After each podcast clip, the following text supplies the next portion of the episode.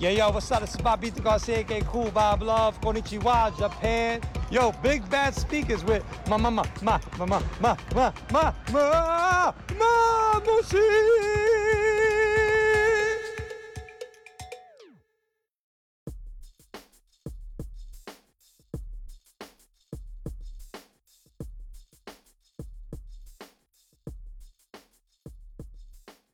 さあ、というわけで、今回の MC マムシのビッグバッドスピーカーズは、我が家から遠征して横浜に来ております。というわけで、待望のスペシャルゲストのご紹介をさせていただきましょう。日本のストリートボールシーンが誇る横浜チーム S から、あんちゃん、A ちゃん、そして DJ ケンケンさんもいてくれてます。よろしくお願いします。お願いします。お願いします。リアディゾンです。ここでリアリゾン。やっと喋れるようになったから。黒船来航。ね、今日はチーム S のね、本、まあ、4ゲーム、はい。ね、お店の方にお邪魔してですね、ビッグバッドスピーカーズの収録を。ああ、もう、はい、今夜秋葉を置いてきました。よかった。よく喋んだもん。よくしゃべる。よく喋るよ。この場に多分秋葉ちゃんが仮にいたとしたら、ん多分俺ほとんど喋んない収録になっちゃうと思うんですよ。なるほど。そう。それもあって。これまずいと。はい乗っ取られるという危機を感じてですね、はい、今回私一人で来ましたけども、まあ、チーム S のあんちゃん、A ちゃんと、まあ、そして DJ ケンケンさんも今いてくれて、はい4ゲームで収録ということでございます。よろしくお願いしお願いします。ます。前あのレッドブルのねスタジオで撮ってる行きましたね5年前ぐらいのはい収録の時に一回あんちゃん来てもらいましたね、はい、行きました。ねはい。あの時のも聞き直しましたけどまああの時は結構あんちゃんの生い立ちから、まあ、チーム S の結成の話とか、はいはいはいでそこからいろんなこと仕掛けてきたみたいな話があるんですけど、まあ、今日は A ちゃんにも入ってもらって、はい。あの時何度か名前が出てたんで。そうですねそうですね そりゃ出るでしょ。そりゃ出るよね、めいちゃんは。いやこうそうちょっとお二人揃ってね撮りたいっていうのはかなりイメはいはいージとしてあったんで、うん。うんありがとうございはいます。入れてくれて。すごいよ。だもって。う毎回ヘビーヘビーレスリーなんだ。ねいやむちゃくちゃ何度聞いてるか。ね A ちゃんがだってね、もう、もう3週聞いてる、4週聞いてるっての毎回楽しくて。僕は5週聞きますとかよくわかんないから、更新メガネリスナーとか言ってね。侍の。そうそう、なんか、どういう競争なんだ、それは、みたいな。そう。まあ、というわけで、まあ、チーム S。まあ、僕もね、チーム S とはいはいいうクルーの一員に入れてもらっている、まあ、ストリートボールクルー、そう横浜をレペゼンする、そうですはい、チーム S のお二人と、まあ、ケンケンさんにもいろいろ補足してもらいながら話を聞いていきたいんですけど、あのーまずちょっとリスナーに向けてどうしましょう何ね聞くのよ。チーム S って、はい。えっと結成から今でもう何周年のチームですか？24年？24年。かな？今、ケンケンにちょっと、うん、振ってんだよ。97年からなんで。24年か。うーん24年だって。そうで。すね。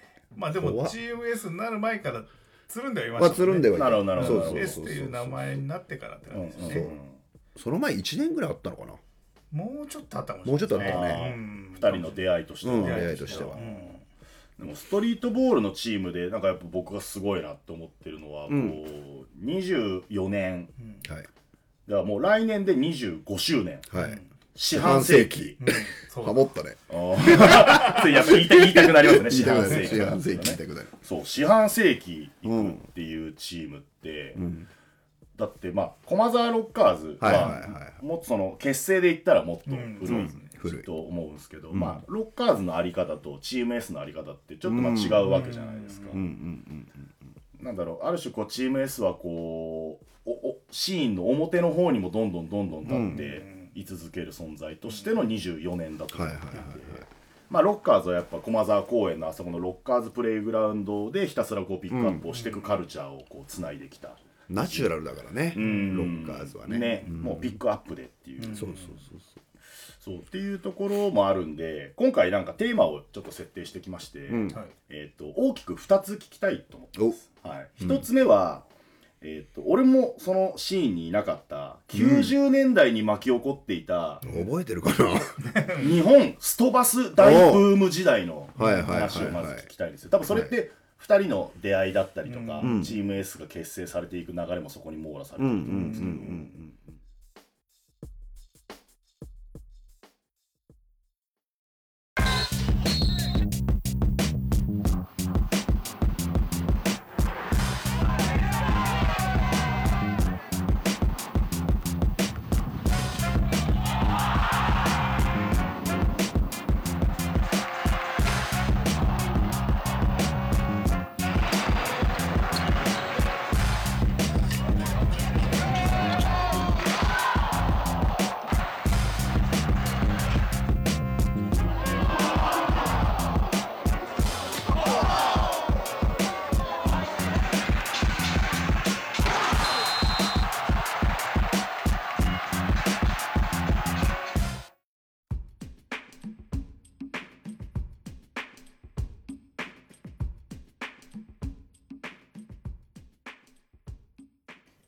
それぞれあんちゃん A ちゃんってん。どういういきさつでそのストバスに入っていくんですか、まあ A ちゃんから。まあ A ちゃんからいきますか。僕から言 A ちゃんからいきましょうか。まあ中学1年でバスケを始めてそんでそのまま高校もバスケで行ってで高校を卒業した時に、まあ、高校では全然もう補欠にもなれないぐらいな選手ででもうバスケット自体は好きだから続けたいなと思って探していたら、まあ、その僕が言うそのなんだろうな横浜にあるその平沼コートというはいはいはい。コートがそこにあって。長くありますよね平野もうあってもう今はとしてはなくなっちゃったんだけど今なくなっちゃったけど。あそうそう。そうそうそこになんか行ってたけどその時全然こう人が集まらないようなところでもうただ単にただ外で気持ちいいからやってた状況の中、えー、と元気が出るテレビの、はいはい。えー、と 3on3 が。天才たけしのそう。元気が出るテレビ。そう。たけしさんの番組ですよね。たけしさんのたけしさんうん。そう。あれがちょうどそのテレビで 3on3 をやるようになって、はい。まあ、そのタイミングでただ外でやってたっていうのもあってストリートバスケットっていう名のもとでやってたからやっていくうちにこうどんどんそこに人がそのテレビの影響ってもう当時も今ネットがない時代だったから、うんうんうん。もうテレビが絶対の時代だまあったんで、そうっすよね。あの時っていうのもあって自然とそこに根付い自分たちが根根付いてた時にもうブームがちょうどかぶってきて。っていう状況の中、もう気づいたら本当に60人70人ぐらいいるぐらい、はいはい。あコートに。コートに。誰もいなかったもう平沼プレイグラウンドに。もうずーっと誰もいないような状況の中からもうどんどん増えてきて、うん。平沼ってだってん。歯医者かなんかの？そう歯医者のコート。そうだよね。そう。歯医者歯医者さのんのコートだったのよ。そう。え個人のコートなんですか？歯医者さんが学校歯医者の専門学校。ああなるほどなるほど。そう。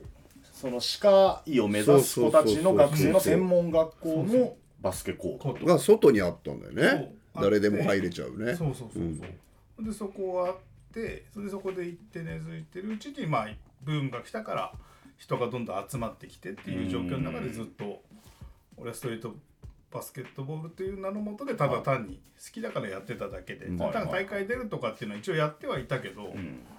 うん、まあただその大会を目指そうとかいうのただ単にやり続けてただけというか。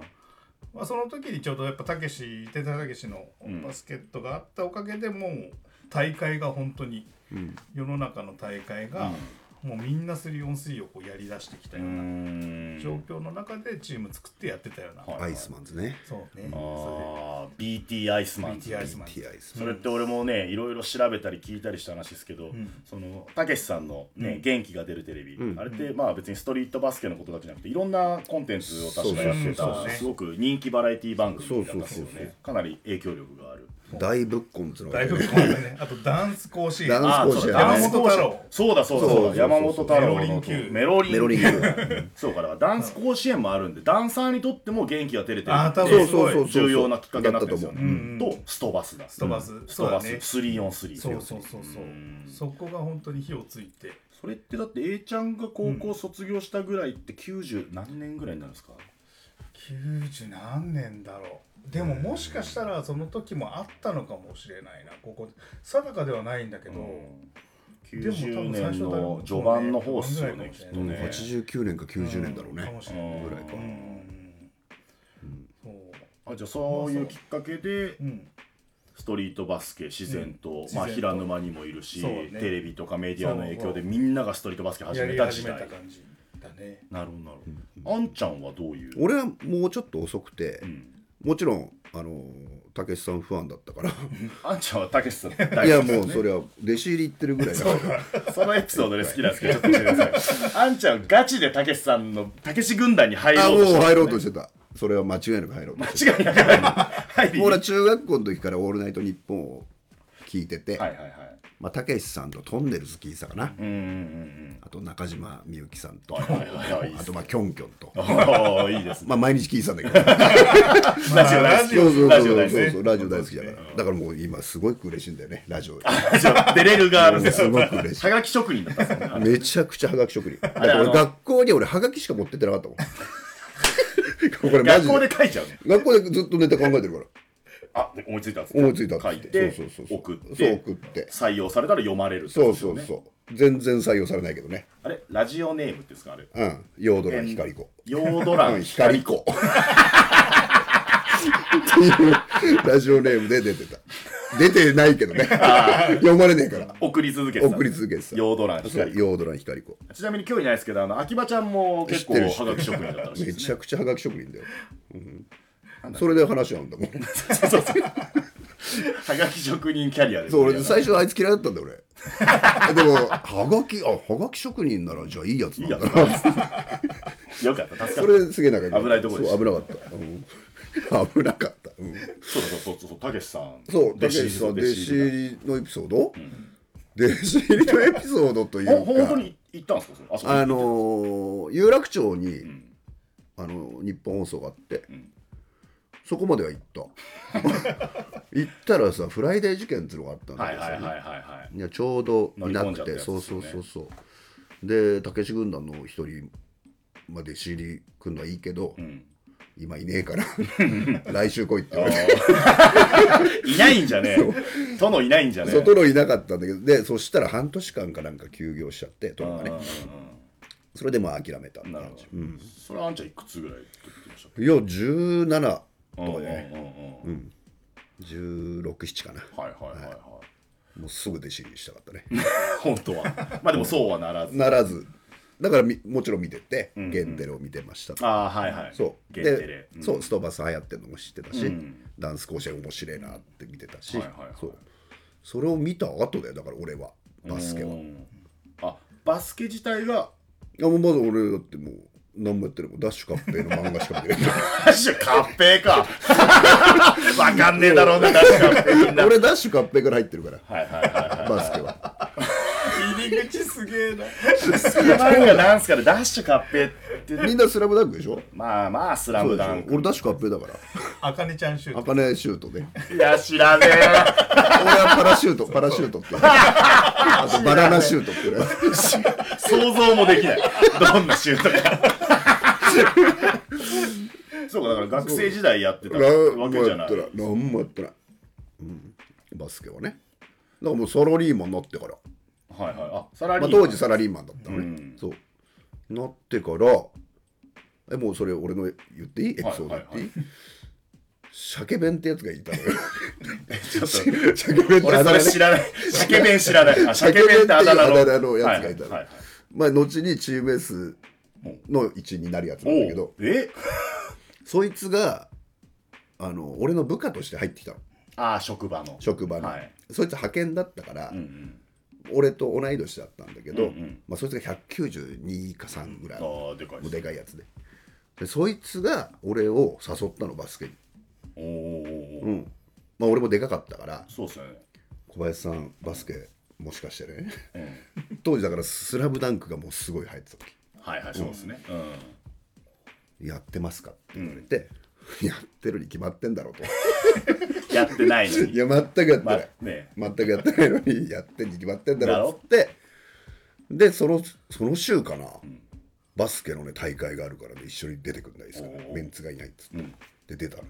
いきなり大会？俺とゲルゲルってやつ。ゲル？出てくる名前が何今んとこあんちゃんと鮭弁とゲルってやつ。俺と鮭弁とゲルでそう。3 on 3だったんだよはいはいはい。3 on 3って言葉もだから限定でしか知らない。よテレビでは見てそうそうそう。で行ってで出たの。よバスケ。どで 出たよ。でどうだったんですかそれ？いや俺だから2分で便所行ったよ。え？7分かなんかの試合だったのね。ああ試合が。もう2分でだからもう動けなくなっちゃってさ。ああ気持ち悪くなっちゃって。運動とかも別にその時なんかしなかったわけ全くしてない。麻雀しかしてないんだから。麻雀と競馬しかしてないんだから。わあ。そうよえあんちゃんその時っていくつ？25?4 か5じゃないから。おー24号。45それで、まあ、ゲルと一緒に便所行ってだから。ゲルもやってるんだから。そのゲルっつうのもうちの会社にいたやつで。そう同僚で、はいはい。3人同い年だった。でゲルは卓球しかやったことないから。いはい。卓球。ででそれ誘われた時に「あゲルもやってるよね」って俺がゲルに言ったら「やってるよ」なんだよそれ強気。なんでやってねえって言わないの？そうだろ。やってるってやってるってう言っちゃったのよ。言っちゃう時代時代だった。言っちゃう時代、うんバブル時代バブル。バブル全盛期だったからさ。まあそうかバブルっすもんね。バブルがちょうど終わるか終わんないかぐらいの時かな。言っちゃうよねそりゃ。それで連れてかれてはいはで2人でゲロ吐きに行って2分ででもう試合放棄よ。いそうですよね。だって今一人鮭鮭弁しかコートにいないじゃんそうよ。残り残り5分3対1 193、193一人しか入れない。はい。そう。俺らはもう無理だ。無理だ。ねっていうのがデビュー。それがデビュー戦。バスケデビューがいきなりストバスの大会。そうそうそう。でも当時は本当にあの素人みたいな子たちが本当に出てた。死ぬほどいた。うん。本当に大会に。その全然バスケやったことじゃないっていうかレベルとかも関係なくはいはいはい。いた。いやそれは関係ねえだって俺競馬しか言ってねえしさゲル。ゲル。は卓球しかやってない。本当にだ今の時代じゃ考えられない、考えらんないね。本当に。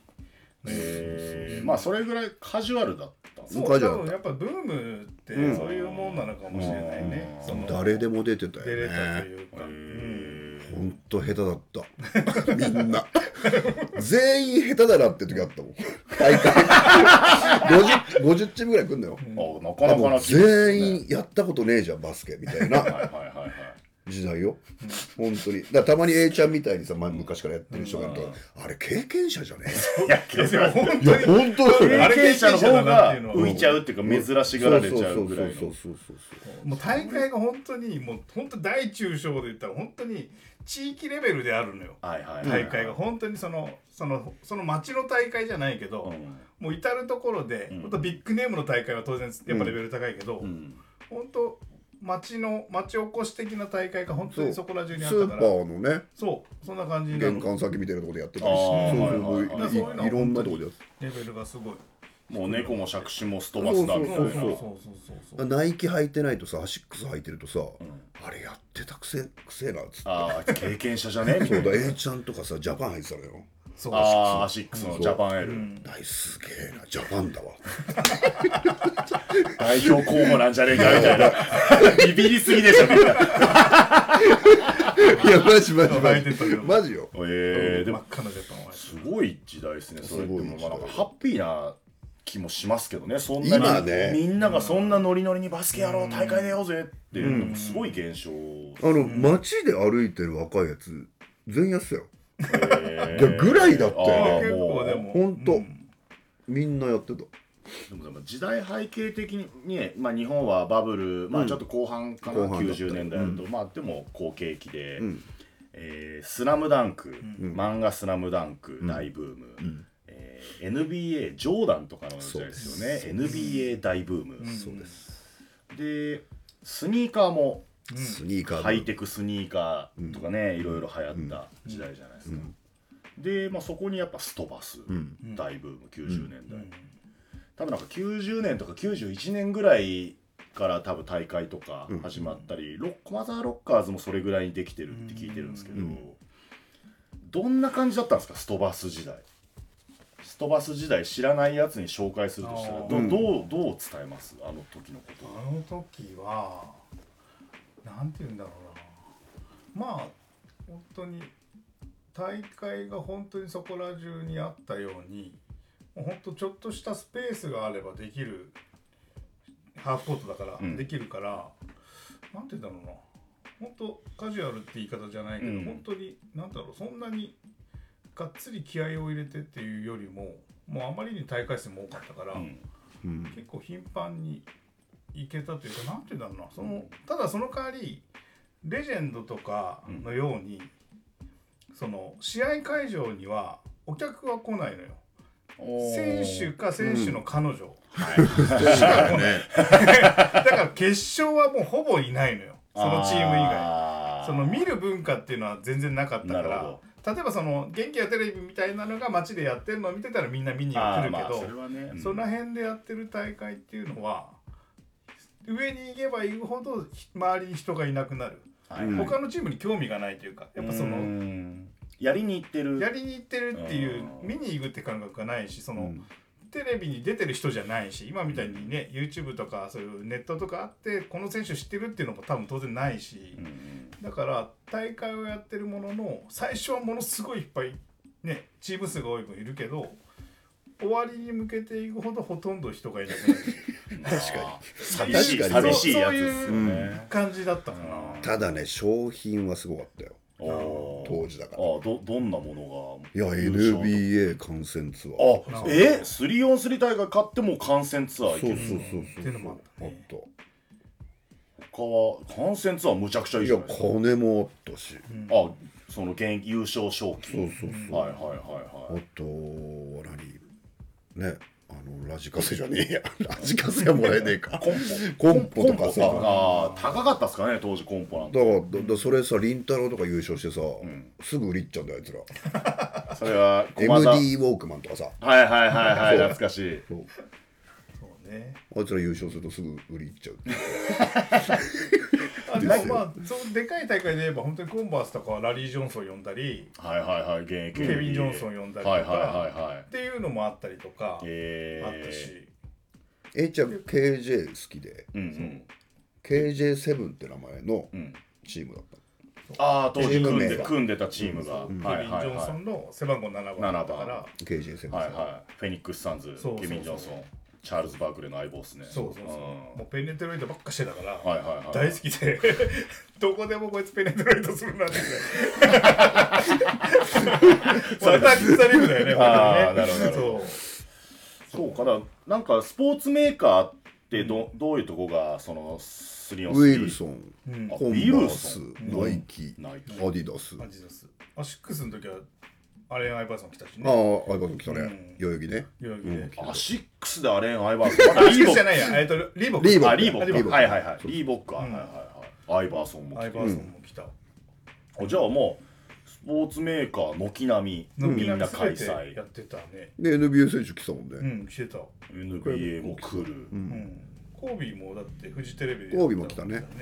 あそうか。テレビ局系もやるんですか？そう。NHK もやってたし。NHK NHK の大会フジテレビもあって。フジテレビもあったしあとその6ちゃん TBS でやってたのも、ストバスだけの大会があった。ああそのストバスそだけの番組？ストそうストバスの試合を永遠と流すっていうのがえ？あったのそなんだっけな名前。チャレンジング。そうそれもなんかね場所が豊島園かなんかの一角かなんかで やってんだ。そうやってて。ただ全然こう名のある感じの選手たちその BT とかああいう、うん。ね、そういう出てた人たちではなく普通にするの大会を一つの大会をこうぶつ切りにして放送するっていうのが、ただまあ全然人気なかったから多分ワンクールぐらいで終わっちゃったけあどそれがワンクールでもやれちゃうぐらいもうブーム。うん、そうだね。やってた。だから限定の後だったかもしれないね。MXTV MXTV はだってストバスの番組があったストバスフーリークっていう。ストバスフリーク。っていう番組です。それはもうストバスの番組。ストバスの番組。もともと SBC って大会がうん。もともとオンエアであってはい。でそれがオンエアじゃなくて今度ランドマークタワーでやるようになってでそれが番組になるってことで名前が変わって MXTV っていう大会96年かな、うん。ストバスフリークって。名前うんストバスフリークってなって。うん。ドッグヤードで？ねそう。だその SBC でやってた MC がそのまま、えーと、シュウさんシュウさんがね。がそのままその番組を引き継いで、えそうやってたなシュウさんのバンドの名前なんだっけ？ジョリードッグだジョリードッグだ。そうだ。ー、ああそのシュウさんっていうのはその90年代一番喋ってた MC さんなんですよね。だからその人はもうシュウさんしかいなかったね。そう「I love SMAP」ってうんうん。SMAP が 3on3 の番組をやってたのよ、ああジャニーズスマップまで。そう。まあそれ「I love SMAP」って番組の中の一コーナーであーあったかも。そう。SMAP 対一般のチームが戦うっていうので、それで要はだから多分ね中井とかもバスケうんそうですね。キムタクもそうじゃないですか。そう。であの辺が一般のチームを集めてうん。やるんだけど、もう会場はみんな SMAP ファンなのよ、うんうんだろうね。ドアウェーで だろうね。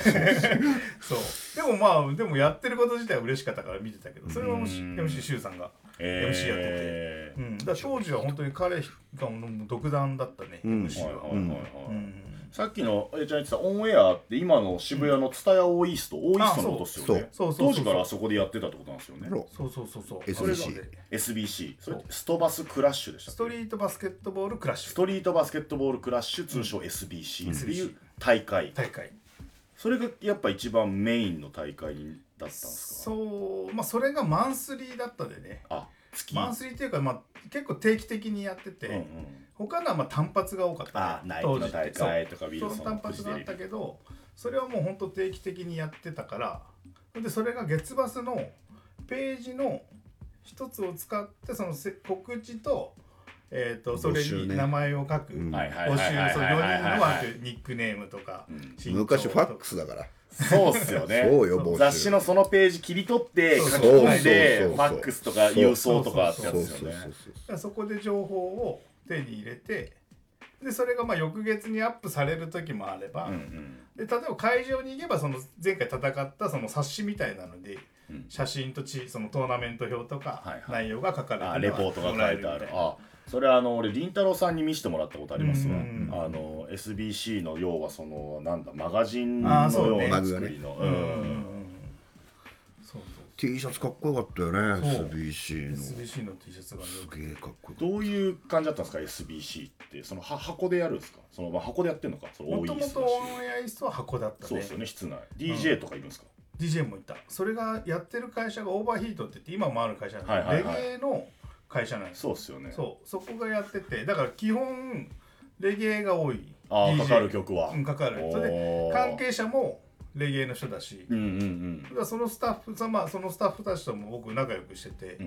うん中にはそのファイアボールのクリスとかがスタッフで呼ばれて、えレゲエ関係者がえ結構そのスタッフでいたりとか、ー、すごいっすね。でもともとロッカーズもねもともとレゲエのルーツがあって、まあロッカーそうですねズって。名前駒沢ロッカーズもね。そういうつながりもあってだからそういうのもあって多分俺がレゲエ好きなのは多分そういうルーツを自然とと感じてたから多分いまだに好きなのもはいはいたなんか入場曲 CD 持ってこいみたいなね。ああったかもしれないですね。ああ参戦チームにそうそうそれぞれ。うん。それかけてくれるんですよ。うん。入場曲で。そうそうあそれむちゃくちゃいいじゃないですか。うんで周さんが MC してて。っそうだね、てことですよね。うん。結構そのお客も見に来るんですか？その SBC はそれでもお客はついてこないー多分まあその選手の家族かな。ああうん。応援しに来てる人たち。のうんそうだね。なんかそれこそ SBC のそのマガジン見てたらあの藤原宏さんとか当時 SBC 出てるんですね。どうやら会っねたことない。あれ、俺あれは会ったことあるな。あのーケイン小杉。おーおーおーおへーまあえケインですそうきょ兄弟で出てた。おーもう普通そうそうそう。戦プレイしてるんですね。プレイしてた。こえいつ見たことあんなと思ったら。はいはいはいそうだった。はいうん、結構そういう人たちは出てたのかもね。うん。関係その芸能人みたいなのしなんか結構その当時は日本、まあ、実業団リーグだったんですかね、うん。プロというか、ねいすずとか、はい。そういう時代。日本交換とかね。はいはい、結構ゴリゴリあ熊谷組とかねちょっと想像できないようなチームも本当企業感全開出てる、でもそういう人たちもなんか出てたって聞いたことある。んでですそれでさうん。ストボスフリークにも出てたよね、うん。はい MX にも出てた、ううん。ん。もう本当にもっと本当何年か前までプロでやってた人たちが出てきてて、うん。それもなんていうんだろうもうそのなんて本当にゴリゴリのバスケットボール選手みたいな感じでその、やっぱりストリートバスケットっておしゃれ感が結構求めてたけど、本当にその時のようなピッチピチの着てうんうん。出てきてて。あもうほんもう競技バスケ出そう身ですみたいな。染まる気はないみたいな。短いいバスパンでね。短いバスパンでそう出てきてて。でもそれをロッカーズの会がぶっ倒すのがおお気持ちよくて。その名のあるやつ大嫌いだから。はいはいはい。回なんかほぼぶっ倒して名前当時の。100万あいつぶっ飛ばしてたから。100万よ。100万中そこだったのかな。へえあなんかなんかテレビ番組だ。そうお子さん。100万って番組があったのよ。100万テレビ番組。100万って名前じゃなかったけど、100万っていうやつがいて、はい。まあなんかあの仮面かぶってんの、はいはいはい。でそいつにバスケ、まあ、要はさなんつうの？そのジャンルの、スペシャリストスペシャリストを呼んであー100万が体験するそうみたいな。そうそうそう、はいはいはい。対決してあ100万に勝つと100万円くれるっつって。ー100万いいやつっすね。あそういうこと100いろんなスポ万ーツのジャンルでも勝っちゃいけないわけよ素人たちだから、まあ要はそうそうっすよそれ勝っちゃってたから。ガチなんで。100万取りです。甲斐さんの方が100万じゃないですかそれで。その理屈で言ったらそうなんだね甲斐さんっていうのはその駒沢ロッカーズのね、まあおオリオリジナルに近いメンバーで、当時のスーパーエース、スーパースターでしたね、スーパースターだった。スーパースターだった、いやそれで言ったら凛太郎もスーパースターだったからうーん。駒沢ロッカーズって当時のシーンでどういう存在だったんですか？いやー王者よ。王者。王者王者。日本人チームとしては王者。うーん。ただ俺はそのロッカーズってものは知ってはいたものの、ん。誰がロッカーズか知らなくて、それで試合会場で、まあ、一つのゴールに対してみんなこうシューティング打ってるの、うんうん。当然目うん。でもう来たボールバンバン打っちゃうのよ。ものボールは関係ない俺のボールは関係なくて。そしたらロすあ後々ロッカーズって知ったんだけど、うん。知らねえでバンバンこう打ってたら「んでもそれ俺のボールだよ」って言われたから「そんなもんお前今更言ってんじゃねえ」みたいな「誰のボールだって使ってんだろ」って喧嘩になっちゃってそんでそこでただ試合前だから俺もちょっとテンション上がってそんでまあ言い合いになったけど、まあ、止められて、うん。で終わって試合終わってパッて見たらロッカーズの中にいたからうん。あ俺ロッカーズに絡んじゃった ってなんだと思ってそんででもあれはどう考えても俺が悪かったから終わった後に謝り行ったのよ。ごめんちょっと試合前だテンション高かったからまあちょっとごめんねってさっきあなっちゃってそれはまあいいよいいよってなったから中に海がいたのよ。はいはいはいはいはいでそこで海と一応まあ喋ったわけじゃないけど、うん。あいいよいいよみたいな感じになって初めてそこでこうココネクトというかできてそれから毎回大会に行くとまあ俺か海が必ず一番にいるから。マスター早いんだよちゃん。俺そのがエピソード大好きなんですよ。いやマジで朝早いよ。だって要は9じゃ時集合だっつってんだから、あはいはい。6時ぐらいに行ってんだから。運営が来る前に大体行っちゃってて。運営来る前に A ちゃんか甲斐さんがまずここにるんですか早く行って。それでどうしてんですか？飲んで行ってまあ俺的にはそのランドマークタワーってところでやってた時は、そのランドマークタワーのすぐ近くに車を止めたかったのよ、あまずは。はいそうはいはいはい。そう。するとすぐ休めにも行けまあるし、荷物持ったり行けるし、うん。あと雨降ったりすんじゃねえかなとか、なんかもうもう家にいても4時ぐらいから起きちゃうのよもう起きてすんじゃあもう遠足よ。むちゃくちゃ楽しみだ例えばもう A ちゃん今回遠足の日ってもう晴れてるかなっていう気になるぐらいもう寝れないしテンション上がってるしもうずっと外を気になっててもうこんな家でバカみたいに気にしてんだったら行っちゃえばいいやみたいな。大変だよ。俺 A ちゃん家に住んだ時あったのよ半年ぐらい A ちゃん家に住んでてさ。早いんだ朝。そう試合の時日曜になると早いんだ。出てって。あじゃあ行くよって言われてさ一緒に大会行くんだけどさもう早い。俺まだ車で寝てんの？主催者も来てないですよ全然来てない。なんなら手伝おうかぐらいのリ今のリングリングとかたたそっから立てちゃう。立てちゃうんだから。立てちゃうの？勝手に。やるよみたいな感じよ。あ資材あ手伝う資材はある。手伝う手伝うっつって。勝手に組んで。勝手に組んでシューティングして。シューティング始める。A ちゃんとカイ A ちゃんと甲斐さん A ちゃんと甲斐はもうがどっちかがやってる。アホだからどっちかどっちかつか二人ともやってんの？だから2人でシューティングしてるような感じだったんで。そう。さっきじゃあロッカーズはまあね駒沢公園を中心としたチームで、まあ日本人を中心としたメンバーなわけじゃないですか、そのさっきあんちゃんがその日本人チームでは本当王者だったっていう表現だったんですけど、それってどういうことですか？他にもっといやアボーブ・ザ・リムってのがいたのよ。おおアボーブザリム。いいタイトルですね。アボーザリムブっていうやつらがいて、うんそいつらにはすごかったね。そいつらはもうすごかったね。そいそ勝てたチームはそうそういないかあらあもうそいつらがほもう真の王者。ね。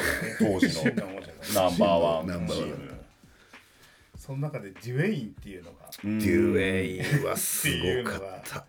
そうすなんげえでオーストラリアの元プロ？プロでもともと NBA じゃない大学時代のティム・ハーダウェイの代で、ティム・ハーダウェイよりも有名だったみたいな。おおがなんかなんか取ったみたいなの、はいはいなんかそんなような多分ちょっとそんなに定かじゃないけど、あそれぐらいすごいやつがいういていろんなストリートの噂を聞くようなってことですよね。そう。それもそれがまあそのちっちゃいというかガードみたいなドリブルもすごいんだけど、ん。すげえダンクをするのよ。うーん。飛んだよね。飛ぶしシュートも入るし。でその以外にもスティーブ・モーガンとススティーブ・バートンさんね。バートンっていう2人スティーブっていうのがいて、うん。でスティーブ・モーガンっていうのも外ももうガタイはすげえでかくて何個もするんだけど、ん。それも外もあるし中も厚みもあるし、もうゴリラみたいなやつだったよね。でっかくて。でかくて。でもスティーブ・バートンっていうのももうすごいフックをするの。もうフックしか打たないぐらい。フックしかいやマジフックしか打たない。いやドフリーでドフリーゴールしたフックなのよいやマジよ。いやマジだよね。本当に。バートンさんはマジ。そう。個切そう。ねそれとね A ちゃん仲良かったのよ。そう。どこでだっけ？どこでやってたよね。横浜のジョイポリスって昔があってそこにストリートコートがあったのよハーフコートでそこによくゴッツと2人で行ってて、でもまあゴッツ来れない時は1人で行ってシューティングしてたら、なぜかスタッフで黒人のやつがいて、なんか両方うまいやつがいたから、もうバスケやるなら一緒にやろうよ。っ て仕事終わってからうん。聞いて2人でずっとワンオンワンうん。をやっててそれ何回かやっていくうちに一緒に試合しようよみたいな、出ようよみたいな話になった時に「いや俺試合チーム持ってるから出れない」っつって「だから俺も持ってる」って言うから「でなんでチーム?」っつったら「アバブザリム」って言うから「おい!」っつって。チャンピオンチームじゃすげえないかチームじゃないか。まあ当然向こうは俺のチームは全然知らない。全然名前がもうなかったし弱かったしそうそんで「えマジでアバブザリムなの?」っつったら「うんそうだよ」っつってそんで試合会場行ったら本当にそうで、まあ、それから一緒に練習ずっとするようになってはいはいはいはい。1対1とか自分のチーム呼んだりとかして。一回サムシティにもねもうその後もバトさんねチーム S のベンチの中に入れたこそうそうともあってそう。そうつながりを未だにそのだから3人はまあみんなアメリカ出身の選手たちってことなんですか？いやどうなんだろうな。モーガンさんはアメリカだった、うん。モーガンもね俺当時付き合ってた彼女の英語の家庭教師だったのよ。後々それ知るんだけど。そうそう。後々知るんだよね。そうそうそう。すごいっすね。私の英語の先生もバスケやってるよっつって「へえ」つって名前なんつうのっつったら「えモーガン」って言うから「待てよ」この名前はそうそうそうそう。あじゃあそのアボー・オブ・ザ・リムがもう無双のチャンス。無双。だったね。ロッカーズはそこに挑んでく挑んできた形なんですか？うん。でまあ勝つこともあるみたいな。つことはいやあそこが負けあるかたことな俺見たことねねえなボーブが T がね T って岡田が。ジムラッツ T 岡田っすよねそれってね。がそう。ロッカーズだったね。そうロッカー彼ね。ロッカーズで T はやっぱすごいもう一望みんなが置いてるぐらいすごくて。そんでその俺らは T がすげえすげえと思ったけどその最初 T を見た時まだそのバートンじゃない、えっとさっき言ったバスうまいやつ。ドゥエイン。ドゥエイン、うん。でまだ最初の頃はいなかったのよ。はいはいはいで途中からデュエインが来て、うん。T とマッチアップした時に、ん。T がレねッグスルーしたらスポーンスポーンって全部カットされて、はいはいはい。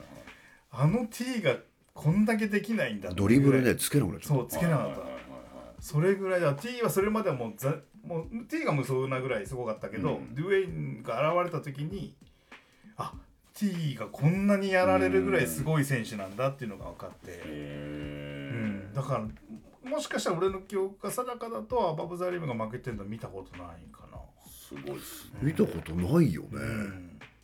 うん、ない。もう中あり外ありで無理無理無理。本当に で無理って感じだったね。うん。本当にそこがチャンピオンチーム、一方であのさっきのそのたけしさんの「元気が出るテレビ」の中で 3on3 ストバスがこう、フィーチャーされてなんかアイコニックなチームがいたらしいじゃないですか。その名前もさっき出た BT アイスマンズ、BT アイスマンズってどういうチームなんですか？アイスマンズ？俺はだから全然知らないんだけど、うん。いやすごかったよね、BT アイスマンズはもともと大学のサークルのチームだったのかな、うん。その中でそのリーダーリーダーは別にギリシャっていう顔が濃い。顔が濃い顔が濃いからギリシャってギリシャって英いうのとあとチビノリダーっていうノリダーに似た、はいはいはい。その、ね、トンネルズも流行ってて、うん。そのノリダーに似てるキャラのやつが多分キャプテンかなんかだった。今多分2人とも俳優というかえ？そういうのやってるんだ。調べたら。へそう。演劇とかそのモデルとかもやってて。そう。そんでその要はサークルみたいなチームから多分その出来上がったチームで、うん。あじゃあ一般人チームなんですか？そうもともとはプロとかではなく、おうー。んまあ、もしかしたらそのテレビ局がブッキングしたのかもあちょっとキャラとして、うん。やっぱみんな顔も良かったしキャラも良かったし、はいはい面白いしなんか踊れたりとかするのよ。こう自分たち。もう完全に彼らのための番組みたいあなー。感じがあって。で当然そこにユーイングって当時流行ってたうん。そのブランド、うんうん。パトリック・ユーイングから来てるその靴はいはい。やらウェアとか全員、あったっすね。そうユーイングのみんなうん羽織って、でユーイングカップっていうのができたりユーイングのコートがもういたら結構できてたのよ。日本中に。えストリートコートストリートコートに、うん。その町田にねあるその遊べるその今のジョイポリスみたいな感じのあってそこはもうユーイングのうん毎月カップが行われてコートもユーイングのロゴがね。ロゴがあって、ゴールがあって。そう。だからそういうのでそのユーイングの大会があるとアイスマンズ来ててはいはいはい。戦ったりとか、なんかまあある種こうテレビにもね頻繁に出るし、ちょっとタレントみたいな存在のチーム、そうだね。そううん。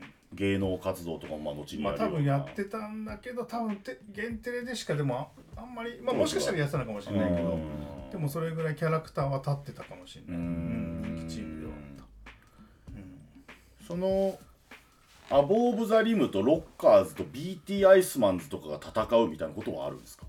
えっ、とも一緒しかしたらロッカーズは戦ってたのかもしれない。それで BT アイスマンズはえっ、とね実際そういう大会にも出てきてて、はいはいはい。実際俺の先輩たちが倒したこともあってクラブチッタで一回その多分 BT アイスマンズを勝たせるための大会ではあったもの多いなそういうの昔。まあ番組的にみたいなこと勝ったらそのユーイングの靴やら上やら全部ああげるって大会でそんで先輩たちが勝ち上がってって、で勝ってそんでお前らにそれあげるよって言ってくれて待ってたんだけど、結果でも送られてこなかったから、まあ、でもジャッジも正直 完全に BT 寄りだった。なるほどなるほど。なるほどまあだからその当然勝ち上がるだろうっていう言われてるイメージで多分作られてたけど結果勝てなかったから、まあちょっそこで終わっちゃったみたいな。ね、まあえやらせじゃないんだけど、うん。演出強めというか、そうね、っていうそういうのも確かにあったかな、え100万と同じパターンだ。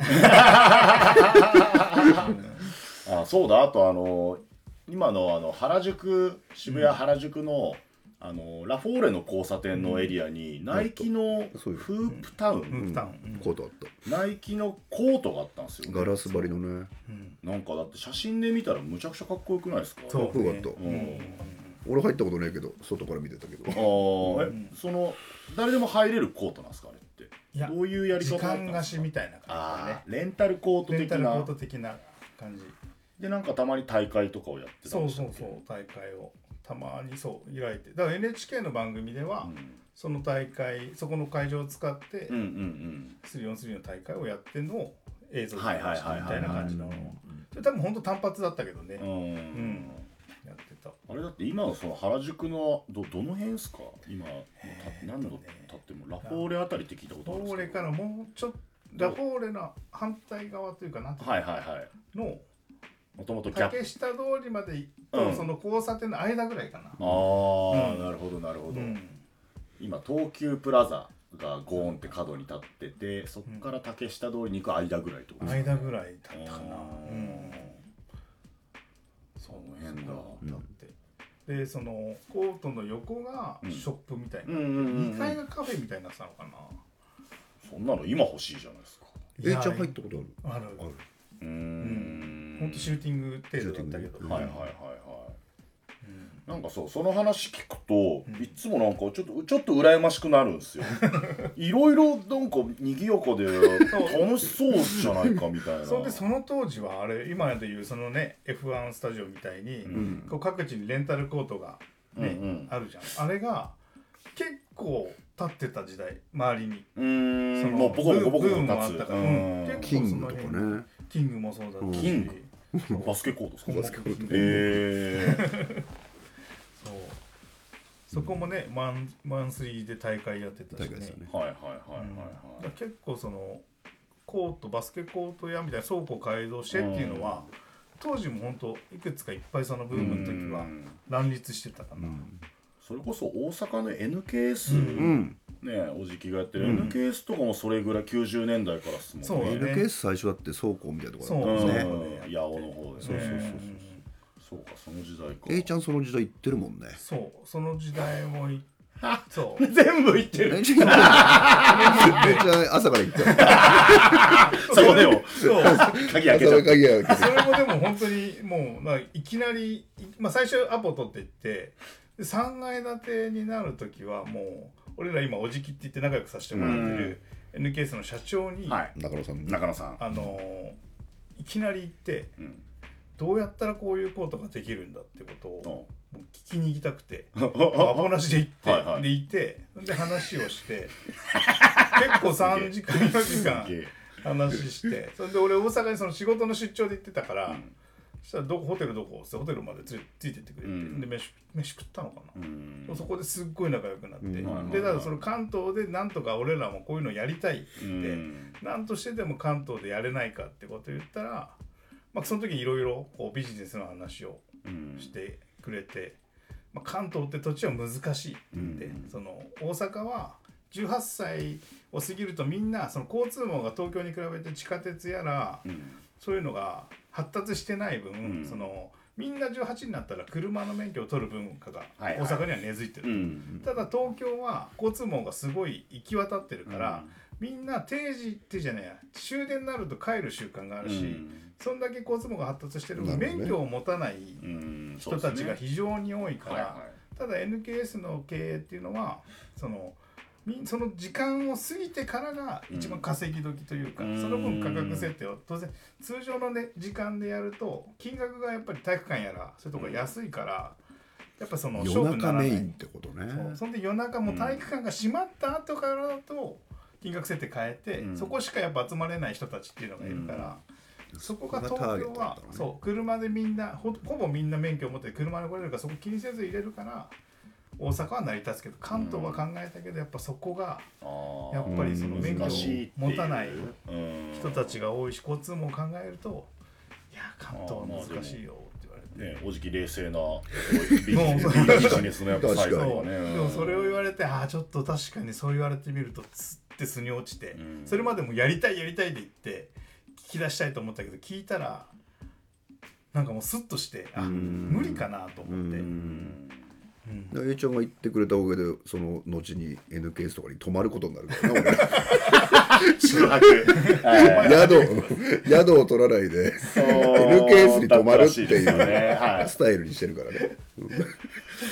そうか、でもすごい時代ですね。やっぱ改めて聞くと、大会の数、参加者の数、でメディアもあって、スポンサーもバッチリ、テレビ番組もやってて、スポンサー桜銀行とかもやってたもんそうね。ね銀行屋がやってたから。そうそうそうもう本当国の一大ブームと化していたうん。だっとねやっぱりシューズブーム、ん。キックスブームがやっぱ後押ししたのか、ん。どっちが後押ししたのか分かんないけど、うん。まあ、ファッション的にもね流すごか行ったっすもんね。漫画も、そのストリートバスケの漫画「ハーレムビート」とか、うんあとあのーダッシュカッペ。ダッシュカッペはストリートじゃないかあれストリートじゃねえわ。俺その時本当10歳とかそんぐらいだったと思うんですけど、小学生の。コミックボンボンってあのコロコロコミックと双璧をなすコミックボン、ガンダムとかに強い、それでガンダム強い バンリーはガンダムコミックボンバーの SD ガンダム系なんですそうやね。そうそうそう。ディフォルメ系なんですけど。そこでもねあのバスケのあストバスの漫画ありましたよ、あった。んだ、うん、ダンダンダンクみたいな。出た。あ出た。だんだんだんだんだんだん俺はだんだんだんかなり。千尋千尋。千尋そっから入ったんですよ。ああ確かに。やっぱ 同同世代なんで。あ同世代。はいそっか。なるほっていうすごいねボリュームのあるシーン、だって駒沢もそうだ。秋葉原にもこう、神あーそう奈川もあったくさんあったり、ど秋葉原あったわ。なんか駒沢対秋葉原のちょっとなんか戦争みたいな。感ですけどね。カラーギャグねあれ。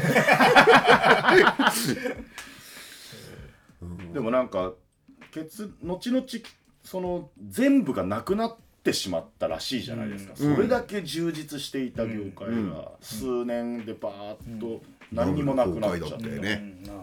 まさにストバスバブル崩壊、それってなんでそんなことになっちゃうなんであれ？俺が思ってたのは、うん。やっぱそのあくまでもブームってものに乗っかった人たちが多くて、うん。やめちゃそったのか。の文化を育てようっていう人たちは誰もいなかった、ん。要はもうそのあくまでも自分たちの PR の場としても利用してたというか、うん。ね、ナイキやらそういうスポーツ関係のイベントにしても何にしても流行ってるから乗っとこうっていう人たちがいてこのブームをこうちゃんと残そうって思ってた人は誰一人いそうなかった。ね。ううん。ん文化にしようって感じじゃなかったようん。ね、それがすごい感じたな。かなるほど愛を感じないというか大会に出てても。やっぱオールデーとかね俺らその関わったりなんかこうイベント関わってる今の人たちってそこをね、次につなげようって思ってる人たちが今はいるけど当時は全然そういう人たちはいなかったかなと思って必然とやっぱり必要とされなくなってきたというか。うん。そうだったかもね。なんかこうブームとか人気を育てないで消耗してっちゃったってことなんですかね、だって今よりも面白いチームたくさんいたよね。うん、いっぱいいた。いっぱいいた。面白いチームが。レンジでチンとね。レンジでチームがああそのチーム名なんか1 5 6年前ぐらいに聞いたことありますもんねいただきマッチとか。いただきマッチも聞いたことある。好きですねその。一生忘れないんでしょうね。それうんレンジでチン。忘れないだろうな。レンジでチンっていうチームは確かあるじゃないですか。あの珍しいの方のチンっていう感じがユニフォームに。ユニフォームのど真ん中にチンって入って。るいやかっこよかったよ。ね今よくあれか作ったな。っこいいとされてたんですいやよかっこよちゃかったんとしたユニフォームでチンって入ってたんだねチンって入ってるはい3人チンって入ってるから番号わかんないんだよ、みんなチン。番号なかったんじゃない。かなね多分チンしか入ってない。すげえな。そう。でなくなっていってしまう。け結局そのストバスブームとされていたのって何年ぐらいだったってことなんですか？大大体。でもあんちゃんと出会った時はまだえあれやってだましたね。だから僕俺が18ぐらい10まあ二十歳ぐらいからかな、多分ここ卒業してその平沼で誰もいなくてどんどん来たっていうのを考えると、56年多分か56年だったのかもうーん。しれないかな、しれないね。それでまあそのあんちゃんとそのねあの結果その別のチームとして一緒にうん。1年間ぐらい、うん。その俺は KJ7 であんちゃんバッドボーイズってチームで 3on3 の大会をお互いに出てるけど、一緒に練習はうん。してたっていうのがあって、そんでその1年後ぐらいにもう 3on3 の大会 3on3 しか練習してなかったから。で でも 3on3 の大会はしてるものあ練習はしてるもの大会がもうどんどんなくなってきちゃって、うん。結果その練習してる発表の場がない試合がない以上、うんでもうこれじゃどうにもならないからってあんちゃん無理やり5対5やらして、いでやマジ無理やりよ。はいはいはいそうはい。そう。俺を合法に誘ったのは A ちゃんだから。鮭弁じゃねえから。無理やりもうはいはい5対5やろうってなってだったら別にチーム違うチームだしうん。それで他にもね 3on3 のチームいっぱいいたから、っうん。てことでチーム S そうそうそうそうっていう形でう。んもう5対5出る以上やっぱ名前を一つにしなきゃいけないから、うんそう複数のストリートの S と複数のチーム S の複数形の S ん。を合わせてチーム S って名前になったのが多分そのね24年前だっけ、うん。うん、でその時はもう多分3 3がないからその名前に変えて活動の場を5対5に移したというか、それがチーム S 結成が97年って言いましたっけ、さっきね。ちなみにあんちゃんと A ちゃんは、その数年前にもどどういう出会いを果たしてるんですか？これね面白いんだよ、はい。ああんちゃんハードルが。面白いんだけどこれ、まあ、言っていいか別に。まあ俺も大会出てます、はいそうですよねもちろんえ KJ じゃあさん出 KJ てますです、はい、って言ってたらね、A ちゃんがね当時付き合ってたね彼女がね、KJ7 にいたのよ、うんうんめちゃくちゃバスケうまいやつ、うんはいはいはいそいつと昔から俺友達だったの。ああはいはいはいはい。そう。高校中学校高校ぐらいの俺の1個下で。はい。で A ちゃんの彼女よ、うん。そいつがいたいて、ん。会場に、ん。で俺を見つけるわけよ、はいはいはい。でなんであんたがバスケやってんだと。ってことですよね。学てなるじゃん。生時代のあんちゃんがだってバスケなんて全くななの状態ったけうん。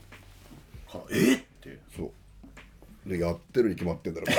そこで。えでもその俺当然そこ横にいて、その当然あんちゃんのこと当時知らないし、で急にでかい声出して、ああ自分の彼女が。もうそう。うわどうしたの？みたいな。なんでバスケやってんの？信じられないみたいなもうもう全然もう想像できないぐらいの声で言ってるからあこの人そういう人なんだ。バスケやってなかった人なんだと思って。でそこで彼氏ってしょああはいはいはいそう。そうしたらそのどこでじゃあ練習やってんのって多分話になって、で日吉大中だったんですよね。そう。そう、うん。でそこが卒業のあれだったからそこでじゃあ近くだから、俺も近く住んでたから、ん。じゃあ一緒に練習やろうってなって、そこでし知り合ったみたいな。で当時さ A ちゃんとゴッツとうんそのイサって、うん。はい。彼女とねレッセさ、まあ、ゴッツがさまあ老けてんじゃん、ゴッツさんはそのチーム S ビッグスリーと呼ばれそうそうそうそう。るアンちゃん A ちゃん、うん。ゴッツさん。ゴッツさんのゴッツね。まあ御三家。もうさだから俺あ A ちゃんとイサはね、あお父さんと一緒にバスケファミリーバスケだと思った俺あ最初。アンちゃんサイドの目線からすると。ファミリープランだなと思って。懐かしい。家族計画。そう家族計画してんだなと思ったら一個下だった俺の。そうっすねあん A ちゃんはアンちゃんと一つ違い。そう学年そっちでがいってたって2ヶ月しかない そうかそう。かで A ちゃんとゴッツさんはその高校の同期。ライバルライバル。ライバル？ライバル。これはね何を戦ってるこれは修正のライバル。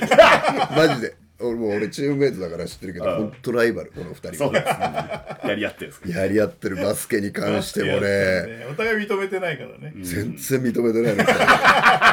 そんな長く付き合ってるのに。あとねもう女絡みとかも全部ライバル。だいや。もう全部まあ A 俺ちゃんの勝だと思いますけど A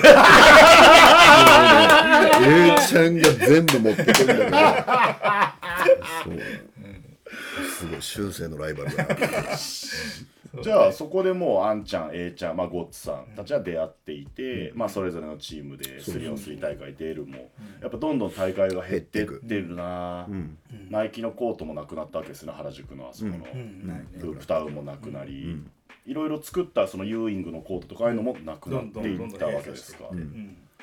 でまあ、次のブームのもののなんか場所になっていってしまうそうですよね。フットサルなのかなとかでさっきの経緯でもう俺らでみんなで組もうといろんなチームを合体させて、だそのチームの集合体のチーム S そう。っていうことと、みんなストリートだよね、うん。チームストリートのチーム S、チーム S って誰が決めたんですか？これねバーミヤンでね練習後にねあの一人一つ持ってこいってたのチームでん。候補そうでまあいろんな名前考えてまあ俺は当然ふざけちゃうじゃん。はい。そうですね。役職人の分野か。らはいヨードラン光子ヨードラン光子が今もうペンを走らせてるうわ来わけですたわと思ってチーム名来たと思って。これは。そう。もちろん採用されず。なるほど。で当時ねロッカーズにねシンジってやつがいて、うん新次さん。今チーム S クラシックスでもやってるやつ、うん。そいつが考えたかな。そうですそいつの、う、うんん。がそうただね裏話を言うと、うん。シンジって名前だったからその S なんじゃねえかな。チームちょシンジ。ちょっと思いながら。それね全員思ってたお前の名前つけちゃってんだっていうのは確かにその時のエースクラスチーム S いやもうもろエースエース。うんで思いつつでもまあ説得される内容だったのよそのストリートだしチームの複数形って言われた時に、そうそうそう、まあでもそうね。そうそうだった。そうだから。で当時ほら鮭弁とシンジがエースだったそうね。で鮭弁もあ S か。鮭弁さんもまだいるんですね。鮭弁も S だった。鮭だから。鮭だから。だからあ S あまあ一回 S だって思った、うんもちろんいるよ鮭弁は。鮭弁もいるんですね。ジャケ目すごいんだよ。すごいんだ。ダンクできるぐらい飛んでるけどフックする。蓋をするようにレイアップをする。蓋をするように？上からこう落とすそう。でも絶対ダンクしない。なんでダンクしないの？もう192あるからもう完全に手超えてんだけど。ダンクできねえ。蓋を優しい蓋をする。なんでみんなちょっと変だいやいやいや。全員変なやつだったね最初。でも最初はそのその今もそうだけ時ってあんちゃん A ちゃんいくつの時ですか？チーム S 結成ど6とかじゃない？26、うん7 6 7そのもうなんストバスブーム何年もわーっとやりまくって、でチーム S 結成、最初まあ、ただ、うん。なくなったわけじゃないのよ、スリーオンスリーの大会が。ゼロになったわけゼロじゃなかったから、チーム S としてあそこから出まくったのよ、うん。でもさライバルがもういないのよああなるほど。みんなもうやめてるから。あプレイヤーも。そう。だからもうずっと勝ってた。ね。まあなんかでもちょっと切ない話でもある切ない。ですね切ない切ない。うん。じゃあそのチーム S として新たにスタートして97年、ストリーあ 3on3 にも出るし、でさっき言った H さん55 5on5 に繰り出すってことですよね、それって要は オールデーとかまだねなかった全然時代ですから、要はクラブチーム体体育館の大会に。えっとねその要はさっき言ったように複数のチームってだけあって、みんなそのストリートをやりつつも、ん。5対5は別のチームを持ってたの、ああはいはいはいはい、そのストリートはストリートでチームの複数形であるけど、みんなその俺らぐらいなの 3on3 の練習しかしてないのって。ああ なるほど。他の連中は当然5対5をやりながら 3on3 を出てるんで。はいはい。両方やるよってスタンスだからみんな他のメンバーたちは結果55のチームを持ってるのよ、うんってなると出れる大会っていうのは限られて区民大会しか出れない。そうそうそうああ要は A ちゃんも当然違うチーム入ってたし。う。ん。市民横浜市民と違うチーム入ってたから。だから出れる大会したら区民大会しかああそなくっかそってか区民大会って別にその緩い、それどこどこに所属してようと区民大会を結構集められちゃう、で区民大会ばっか出てたら、もうん。う全ての区民大会勝つ勝ち続けたの全部区民大会嵐みたいな横浜市の区民全部勝ったもん はいはいはいはい。出る大会全部勝って、でそうしたらやっぱそのやっぱそのチーム S として出る方がみんなが楽しくなってきちゃって、うん。だからもともと俺もそうだけど結果、自分に所属してたチームを辞めて、うん。チーム S 所属になってくるというか、うん。したら要は市民大会とかその名のある、はいはい。ちゃんと登録する大会に出れるようになってうんきて、うん。じゃあやっぱりこの、ね、メンバーで出ると試合楽しいからじゃあまあ辞めたやつだけで集めてというか、うん。で大会出ようってなってで市民大会出てって。だ県はまだ最初出れなかった。それでは県は県でまた別のチームが出たりするから。で市民大会にうん。出るようになって区民大会嵐からもそのま また一個上のフェーズの大会横浜市民。そう。でもその時はもう悪名がすごくてチーム S だから区民大会嵐。あらまあねもうしかもストリートでだろみたいに言われるわけですよ。ねいいしタトゥー入ってタトゥー入ってるし。そう。だからその市民大会も俺らそのラッキーなことにもともと市民横浜市って当時5部まであったのかな？1部2部五部ま3部であった。4部5部まであって。すごいですね。それで勝ち上がいきなり1部にはいけなくて5部から勝ち上がって4部とか3部とかって上がっていく中で、4年かかんだよね一部そうに行くの普通に考あえたら。ー1年に1部ずつ上そうそうがっていくと。そうそうそうそれをその2部にいた FNT って慶応のチームサークルのチームが、もうその中のメンバーもチーム S にうんうん。結果、そこ辞めて入ってああなるほど。で辞める時にまあそのチームの頭を張ってた人間たちが、うんまあ、大学卒業かなんかそういうのも含めて多分辞めるからだったらその FNT っていうチームをうん。変えて、うん。チーム S にして、うん。名前変更。う。ーんっていうことでその枠を。それで2部からスターゲット でしょ。やばいストリートっぽいですね。トそうなん。っていうのもあって協会からめちゃくちゃ嫌われてこいつら出てきやがったりだから出るその2部の大会に出ても明らかに審判のジャッジがおかしかったのうよ、ん。そのもう明らかに負けさせようとするファールじゃないの吹かれたり。も悪者扱い。う完全に。だから7対5なんだよね試合は審判2人は敵だし。俺はでも分かんないよジャッジは別に。55やったことないから。あっちゃんもうそう。大してやったことないから。今もうそうそういう状態。そういう状態だから、うん。でも俺らから見てたらもう明らかに俺は分かんなかったけどね。もう7号じゃんって思いながらでも絶対これ勝っていかなきゃもうダメだと思う、うん。これでも勝ち上がらなきゃダメだと思って。で結果出た後2部からスタートしたけど結果そのまま2部優勝して、うんうんうんでもうその1年で一年で一部は一部を。入れ替え戦っていうのもあるのね、はいはいはい。一部の8位と、うん。こっちの二分の一。2分の1そうそう。が直接対決して勝てば上がれる。そう上がれる。うーん。それも勝っちゃったじゃあすごくあの幸先のいいスタート。いやすごいうんすごいラッすごかった。ラッキーとうん。ねでもなんかどんどん集まってくるわけですよ。その横浜神奈川を中心にそのチーム S の評判を聞いてとかいろんなつながりとかで。うんうんうんどんどんどんどん入ってく入ってきた。るんですようん。うん。で横浜市民結果だ結局そこから3連覇ぐらいするんじゃなかったでしたっけ？確か、うん。横浜市民3連覇って。一部上がりました。その年も優優勝してんだよな。そうでしたっけ？そうか。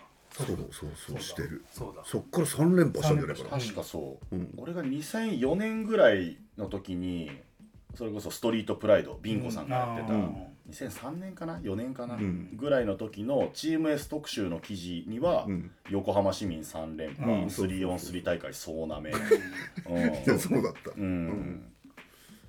強かった。もん。そうですねだから2000年代初頭の本当最強王者チームチーム S っていう多分紹介だったんですよ、うん。しかもメンバーがもう何人いるか数えきれないみたいな、うん。そうね。まあ当時本当数えきれなかった。ん。てかもうその大会が多かった分かぶっちゃってるとその知り合いを呼んで、うんうんうん。ちょっと今日 S の試合で出てって言っはいはいはいはい。た人たちもチーム S を名乗り出しちゃうからあだからあ誰がもう S なんだかって もうなんつうのかぶっちゃってるとねその知り合いとか呼んでって S のユニフォーム着させるじゃん、うん。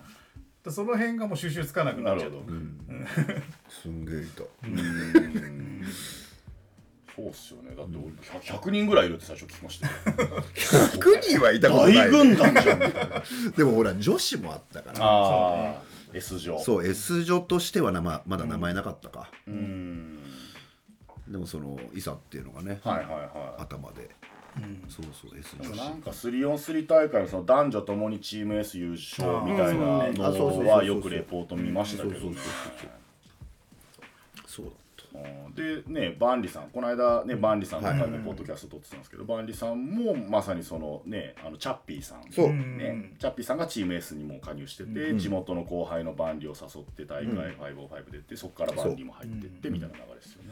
たなんかね結構フェードアウトしてったやつあの、バスケをね、学生で、それがねもう一回やる場になってたかな、あー。修二とかもそうだったんじゃないかな、はいはいはいはいはいはい。そうかそうか、ね、バンさんもだって一回ババスケから離れてたところをまたチーム S で修二さんとかもそうだし、つってでやって最強だってなってたらなんかファーイーストがプロのストリートボールだとかで出てきて、あーみたいになったってやつでしたっけ？最初ねファー新田中来たよね。それでもそれもあれなんです。僕が多分きっかけというか、ん。まあ、僕が最初にそのファーイーストボーラーズっていうなんか記事で見たんですよ、うん。で俺らがストリートだみたいなのを記事で見て、俺が腹立って、でそれをプレイヤーズが主導で 昔の A ちゃんマジすぐ腹立っプレイヤーズが手動で動いてるって知ったから、俺がプレイヤーズ乗り込んで、ちょっと合わせろって言って、はいはいお前ら見たことねえぞって写真見た時に、誰一人見たことねえって言って、したらその時まあねまあ、恵子さんとかその時まだ仲良くもないっていうか知らずに、うんうんその時は別に恵子さんいたわけじゃなくて、はいはい。そこに、えーとまあ、スタッフの人たちがいて、いや僕らちょっと全然そこ関与してないんで、ちょっと合わすことできないって。言って、はい。でもいや言っといて俺見たことないから、言っとどこでけどこで会えるんだと。その俺らさやっぱストリートで名前を売ろうとして頑張った時だったそうからですよね。それで来たんだだそんで、えっとその時に、まあ、結果会津だったんですよ、会津だったんですけどその前にチーム S のアッパーナイトを、一番初めてやった時に、クラブイベントチーム S がオーガナイズするクラブイベント、はい。その時に今でいうボールタンでオーナーやってる、うん。マーがまだ大学生だったんですよはい、早稲田。当時、うん。そうその大学生でそのアッパーナイトに来た時に、うん。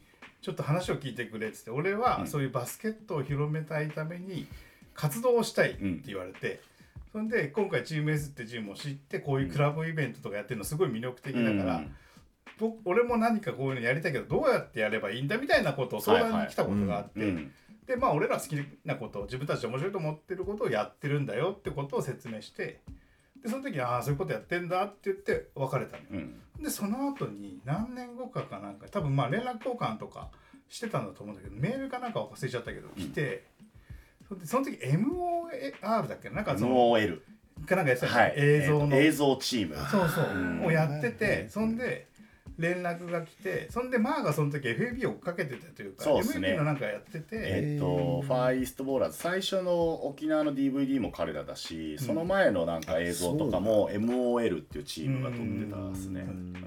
そんでそれのを撮影でその連れていくみたいなことを、うん。多分言って。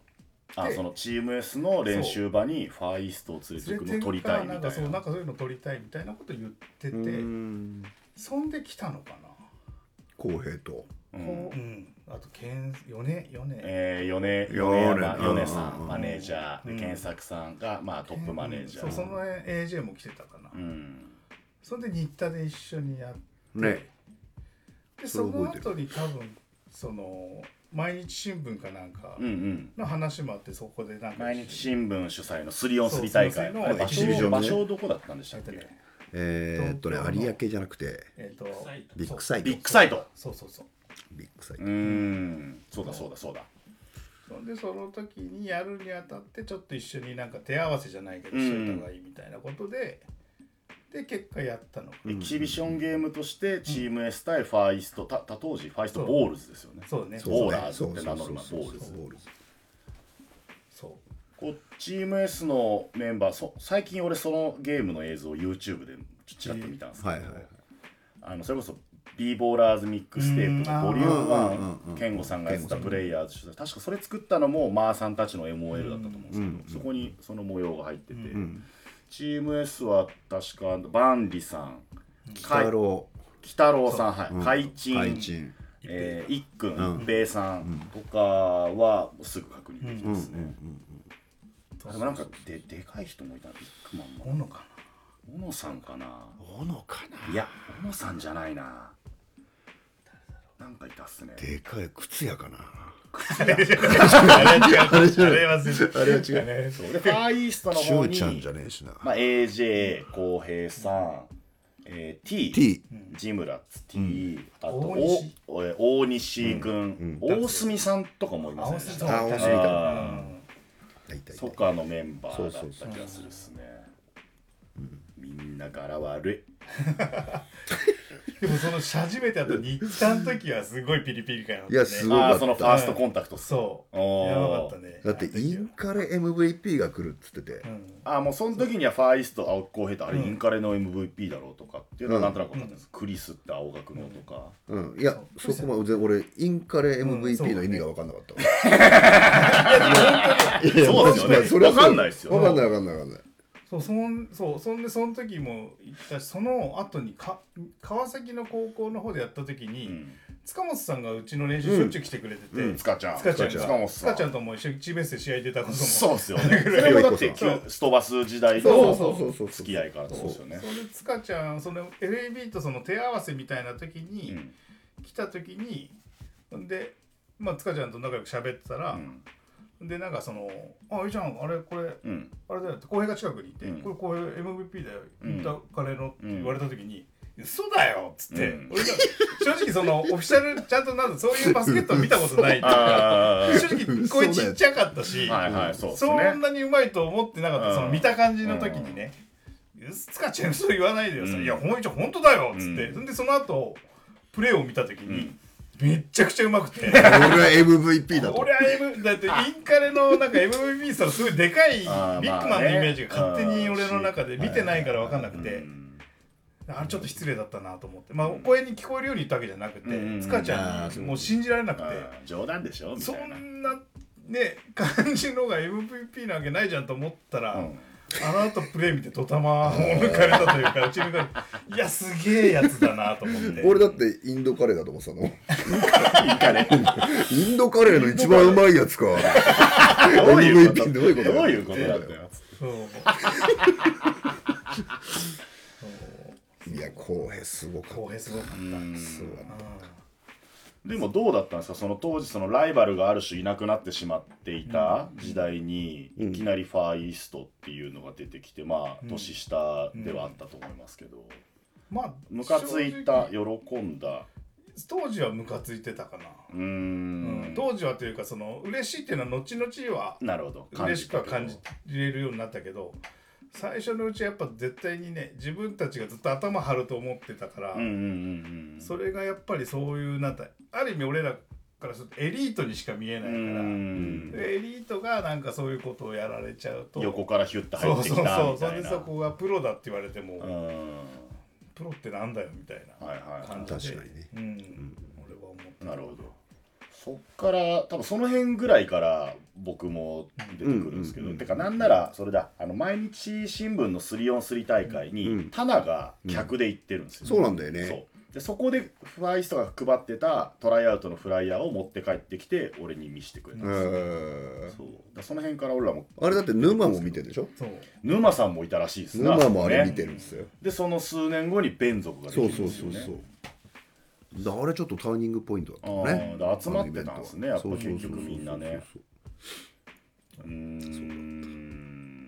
そっからまあファーイーストとのだいぶね、一騎打ちの交戦が続き、したらなんか弁族っていうのは沼ってやつが初めてみたいなのになり、で代々木できたらサンデー来るってどうもごついっぽいぞみたいな、てかなアイザックとやっぱワリオはすごかった。ねいや本当弁族いやは正直沼狩りじゃなくワリオワリオね。最強センターワリオ。さん、ん。ワリさんがごつかったっすかね。ごつかったね。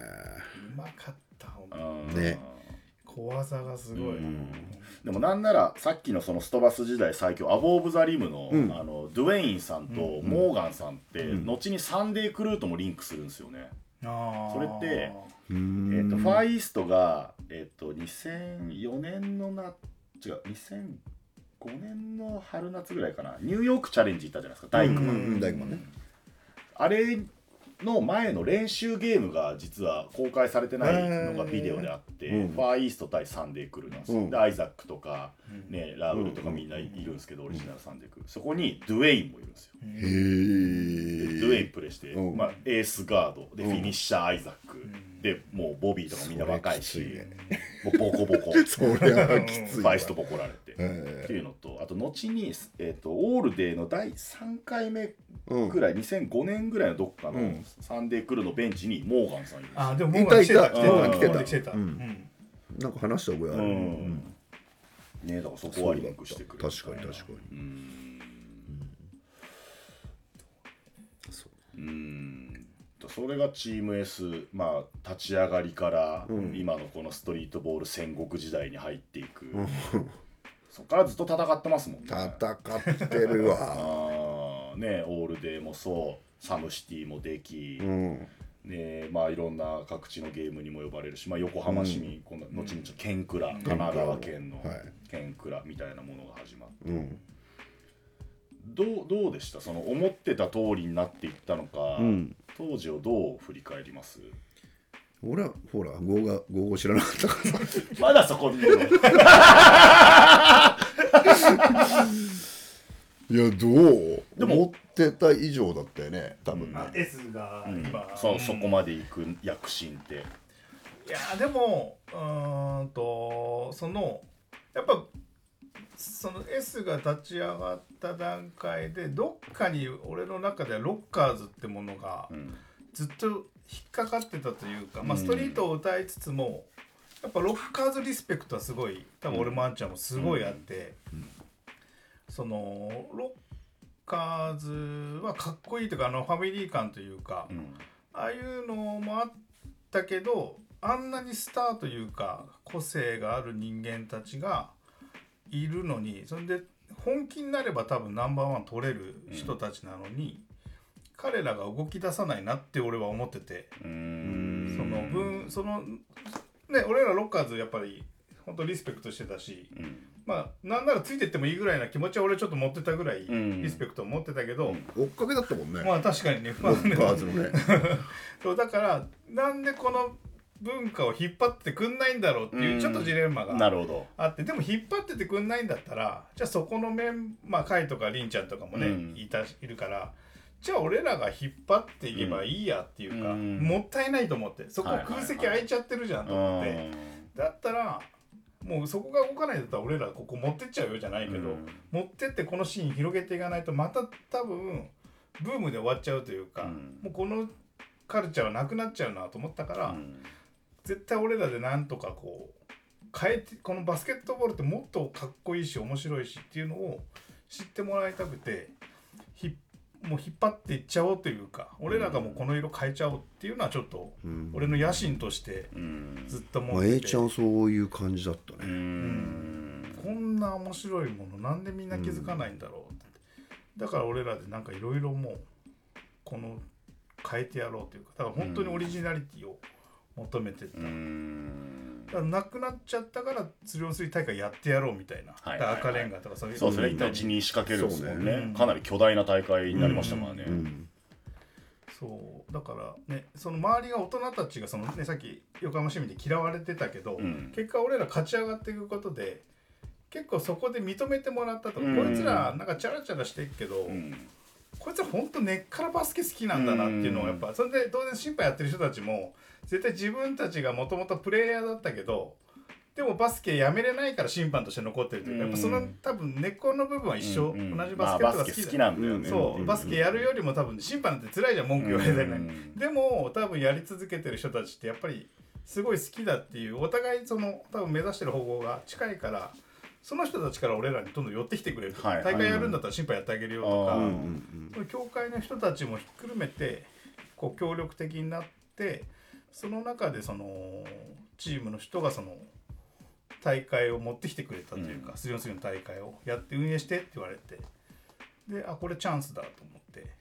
でいざやってみたらやっぱりそのねこのチーム S っていうメンバーの団結力の強さというか、一つのイベントを成し遂げるのに本当に寝ずにじゃないけど、うん。完成に近づけるためにそれもねさっき言ったようにスリオンスリの大会みんな愛情がなくやってたじゃないけど俺ら本当に愛情を持ってやってたというか、み自分たちがやったら楽しいと思うことを求めて大会作りも、うん。会場作りもしてたからやっぱいい大会が当然開けて、でそれをまた見てる人たちがじゃあもっといい舞台用意しようっつったらもっと、そしたらねドッグヤードでやってとか赤レンガでやってとか、っていうふうにつながってったんで、うん。